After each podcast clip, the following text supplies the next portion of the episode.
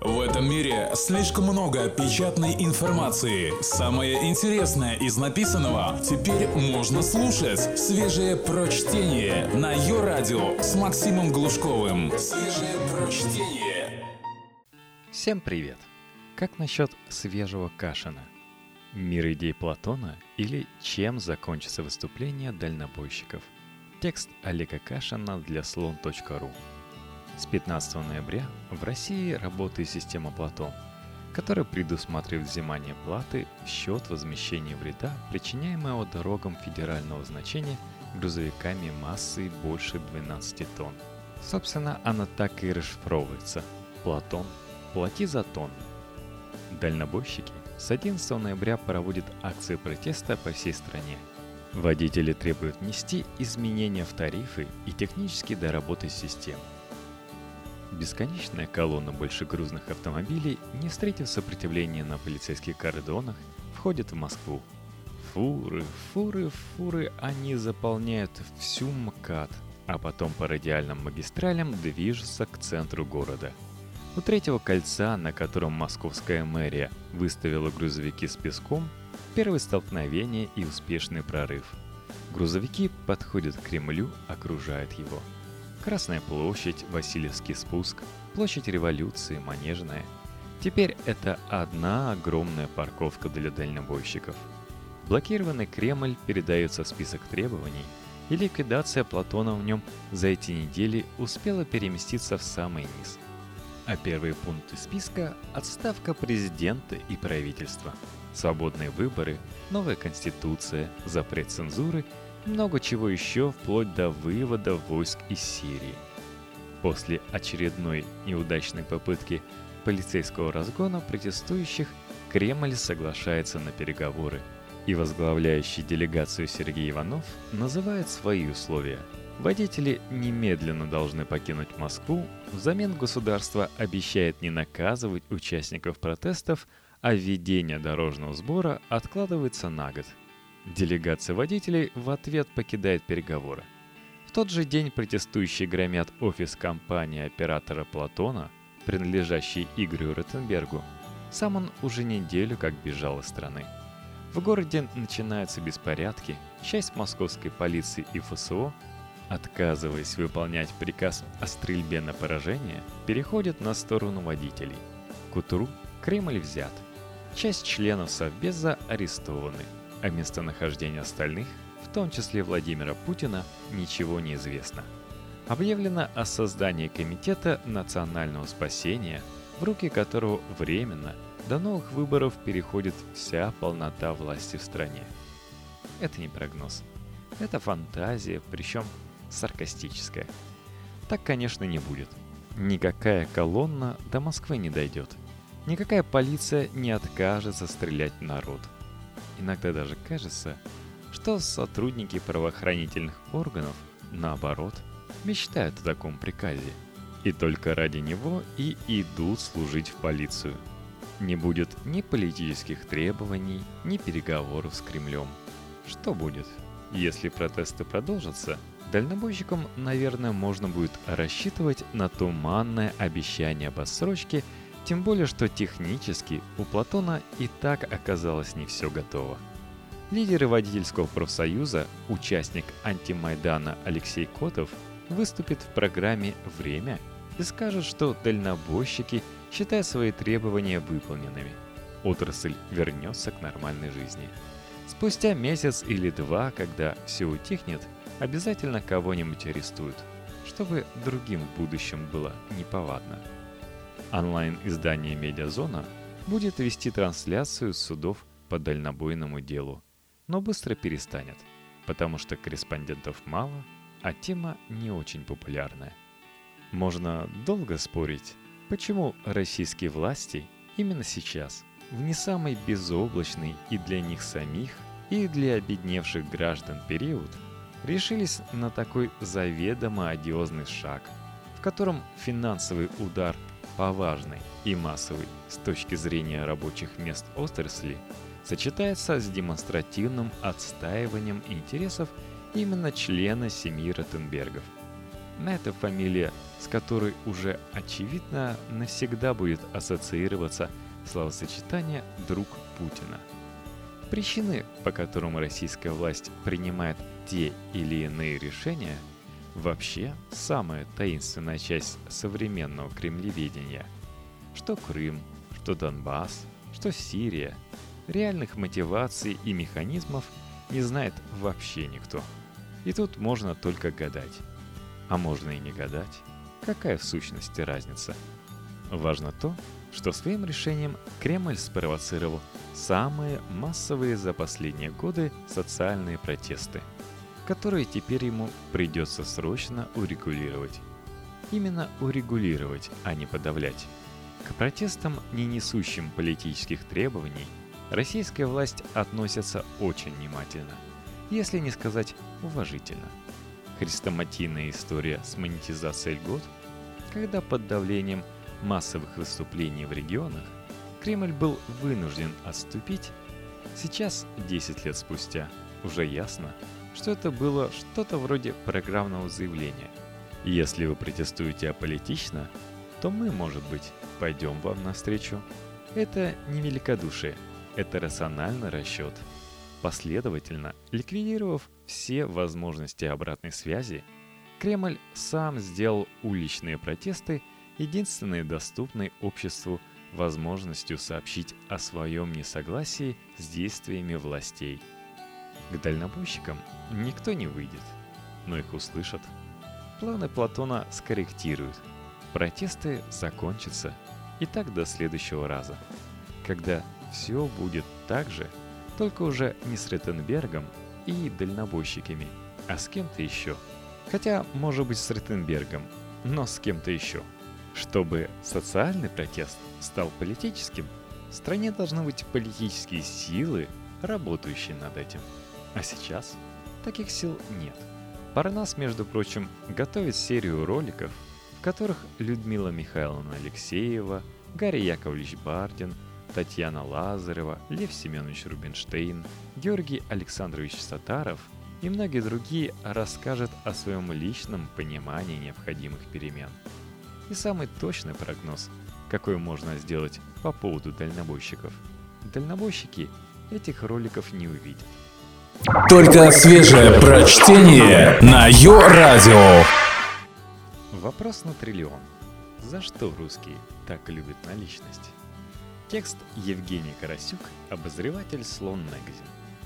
Неосторожное высказывание зампреда ЦБ Георгия Лунтовского о планах эмиссии триллиона до конца года вызвало недоумение. Центробанк раскритиковал рекомендации Столыпинского клуба по накачке экономики рублями, но в итоге решил им последовать. Из дальнейших разъяснений стало понятно, что это не так, а эмиссия – обычная сезонная мера. Но речь была не только о ней. Чиновник напомнил о текущей доле наличных денег в розничном обороте – 78,6%. Из чего следует, что Россия остается в стороне от мирового тренда замещения кэша безналичными расчетами, более полезными для экономики. По данным ЦБ, по итогам прошлого года наличность занимала в платежах 81%, если быть точным 8,9%. Столько же, сколько в 2011 году, когда вопрос оказался в правительственной повестке или, как выразился пресс-секретарь президента, в то время премьера, в глубокой проработке в ведомствах. Тогда глава Сбербанка Герман Греф в письме Владимиру Путину предложил объявить войну на личности – Экономика теряет до 1,1% ВВП, а с учетом недополученного процентного дохода все 2,3% или 900 миллиардов рублей. Подсчитали в Сбербанке. Казалось, никто не возражал. Наличность – чистые издержки. Она питает теневую экономику. Ее доля в обращении – один из индикаторов нелегального сектора – из-за черного нала государство ежегодно недополучает в виде налогов около 8% ВВП.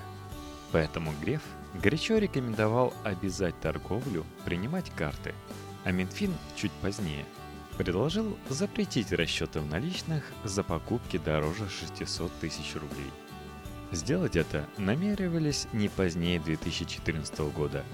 В планах на этот год было двукратное сокращение суммы до 300 тысяч рублей, что по меркам ЕС не так уж мало. Во Франции максимальная сумма платежа наличными, который может совершить физлицо резидент, ограничена 3000 евро – в Италии 1 тысяч евро. Но жестокие меры не прошли. Прогресс в деле замещения наличности можно считать символическим. И это несмотря на громоздкие проекты вроде универсальной электронной карты и рекордный для Европы размах по установке сетей банкоматов, через которые в массе своей снимаются те же наличности. Доля кэша вне касс банков – в общей сумме денежной массы снизилась за последние 4 года лишь на 3 процентных пункта с 25 до 22%. Этот уровень более чем вдвое превышает показатели США и ЕС. Россия по-прежнему крепко привязана к наличным, которые, выражаясь языком чиновников ЦБ, пользуются высоким доверием общества. Почему так? Традиция – так сложилось исторически, утверждает Александр Юров, возглавляющий департамент наличного денежного обращения ЦБ. Никаких пояснений чиновник, увы, не приводит. Подсказку дает международный опыт. Население больше тяготеет к наличности в экономиках, переживших тяжелые валютные кризисы или гиперинфляцию, воспоминания о которой держат в тонусе не одно поколение. Это, в частности, является одним из объяснений пристрастия к наличности в Германии и Австрии, где их доля в розничных операциях доходит до 80%. Таков эффект исторической памяти. Положив все деньги на карту, то есть в банк, люди чувствуют безотчетный дискомфорт. Кошелек, набитый купюрами, кажется им ближе и надежнее. Чем дальше на восток Европы, тем выше репутация наличных. В Румынии или Болгарии, где пытались ограничить наличные расчеты, их доля по-прежнему велика. На Украине в этом смысле не помогло даже требование об обязательной установке платежных терминалов во всех торгово-сервисных точках, не меньше 50% от числа кассовых аппаратов. Проект забуксовал, и одной из причин, как позже установило исследование, оказалось стойкое недоверие, которое украинские покупатели – питали к продавцам магазинов. Россия вписывается в общую картину. Кризисы у нас почти норма. Высокая инфляция, в отличие от Германии, была не только в начале 1920-х, но и в 1990-х. Всего-то меньше четверти века назад. В итоге население верит лишь тому, что держит в руках. В момент регулярных финансовых потрясений гражданам приходится обналичивать счета, спасая накопления – а превратить в товар наличные, пока те не обесценились, бывает проще, чем задействовать пластик. У банка эмитента не сегодня-завтра могут отозвать лицензию. Политика.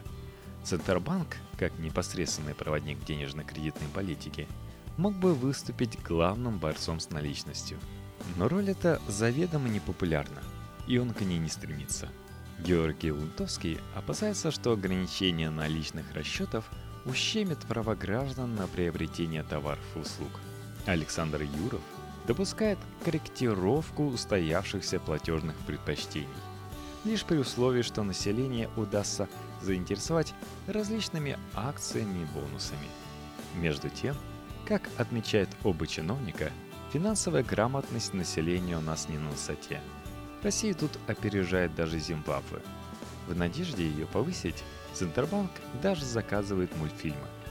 Хотя кратчайший путь к решению задачи скорее лежит через распространение безналичных платежей, что неизбежно увеличивает спрос на банковские услуги. Интересно, что в формировании политики наличного обращения регулятор опирается на мнение тех самых граждан, которых четно пытается обучить финансовой грамоте – Регулятор ежегодно заказывает социологические исследования и, что важнее, в целом разделяет выраженную в его результатах аргументацию, простоту и удобство кэша. Ссылаясь на выводы ЕЦБ, Российский регулятор подчеркивает, что наличные платежи имеют самые низкие общественные издержки на одну транзакцию. Отмечается высочайшая скорость расчетов в любых условиях при любых катаклизмах. В ЦБ также уверены в большей безопасности наличных на фоне уязвимости электронных платежей, таких как угроза взлома хакерами. В итоге Центробанк выступает против форсированного перехода к безналичным расчетам. Он призывает банки к развитию технологий обработки денежной наличности, закупки передовой техники для пересчета, упаковки, замены и проверки купюр на подлинность. На самом ЦБ лежит обязательство по решению проблем с транспортировкой для перевозки наличных. Время от времени остро не хватает специальных железнодорожных вагонов. Реальность. Самое очевидное объяснение, почему российской экономике так тяжело избавиться от наличности, заключается в том, что у финансовых властей всегда находятся дела поважнее, чем стимулирование граждан и компании к менее архаичным методам платежей. Несколько лет назад экономисты ЦМАКП предложили бороться с засилием наличности в денежном обращении, укрепляя номинальный курс рубля и снижая инфляцию. Реальность последних полутора лет грубо перещекнула эти идиллические расчеты. Официальная прошлогодняя инфляция в стране составила 11,4%. В этом году ЦБ ожидает ее на уровне 12-13%. Столь же призрачные перспективы значительного укрепления рубля. Когда цены продолжают расти, а позиции девальвированной российской валюты по-прежнему шаткие, в конце концов не так уж важно, какой форме расчетов отдать предпочтение. Были бы деньги.